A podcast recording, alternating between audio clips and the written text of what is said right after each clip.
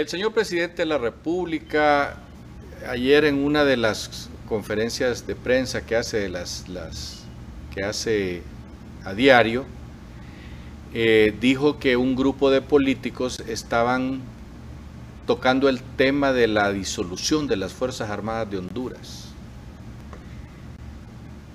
Nosotros que somos acuciosos en ese tema porque nos interesa mucho eh, el acontecer nacional, obviamente, y ya algunas personas que estamos en el gremio de las comunicaciones, ya algunas personas están diciendo que ese es simplemente un globo sonda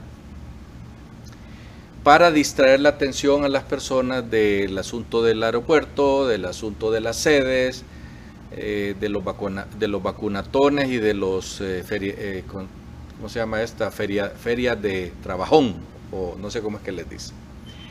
El tema es siempre de suyo importante, tan importante es que precisamente este día recibí un WhatsApp de un grupo de oficiales retirados todos, ¿verdad?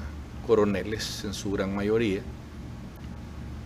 Eh, y me decían, licenciado Flores Ponce, usted debería de tocar el tema y de explicarle a la gente que ese asunto de,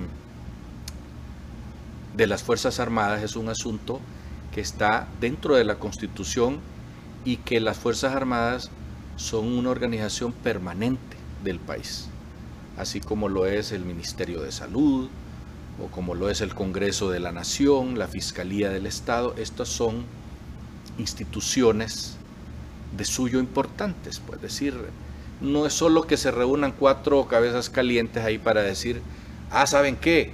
A estos chavos hay que, hay que sacarlos, hay que, hay, que, hay que cancelar las Fuerzas Armadas porque nos dieron golpe y, nos, nos, tienen que pagar, nos la tienen que pagar. Eh, en el análisis que ellos presentaron, muy interesante, me decían, entre otras cosas, primero, es una institución permanente, segundo, es una institución estratégica del país.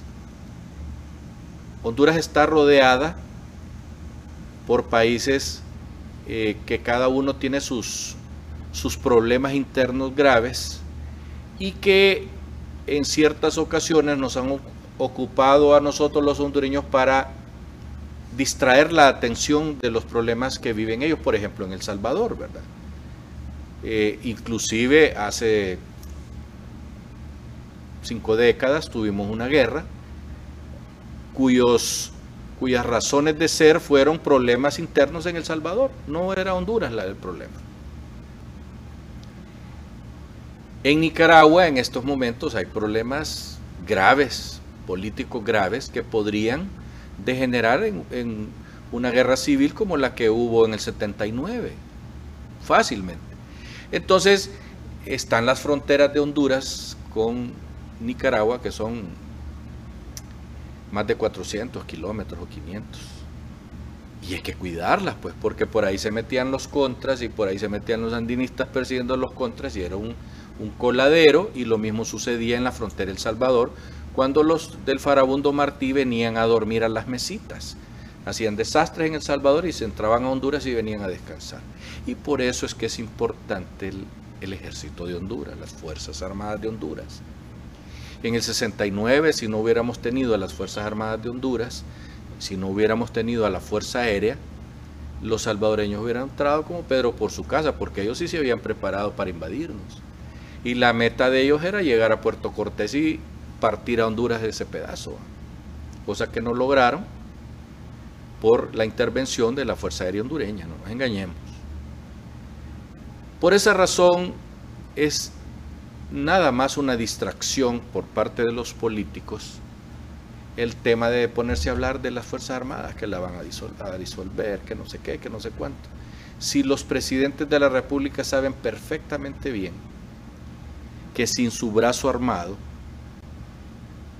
difícilmente se pueden mantener en el poder. Ah, que es que en Costa Rica no hay Fuerzas Armadas, cierto, pero hay un, un ejército civil que se llama Policía Nacional, que tienen Fuerza Aérea, tienen Marina, tienen eh, policías de, de, fronteras, policías de montaña, naval, tienen de todo, tienen hasta fuerza aérea. Entonces, claro, ellos, su carta de presentación es decir, no, nosotros no tenemos ejército, pero tienen 40 mil policías. En Honduras tenemos 10, 12, 14 mil policías. Entonces, no nos engañemos que cuando oímos esos temas así escabrosos como de hacer desaparecer las Fuerzas Armadas de Honduras, eso no está así de fácil. Para eso habrá que hacer una constituyente y el 60% o el 51% de los hondureños decir sí, que se acabe la Fuerza Armada. Y créanmelo, eso está difícil. Está difícil. Así que nosotros, honestamente, escuchamos al presidente y ese tema en realidad no nos preocupa, porque lo vemos tan difícil, pero tan difícil, porque todos los presidentes que vengan y que están y que vengan necesitan a sus Fuerzas Armadas, no nos engañemos.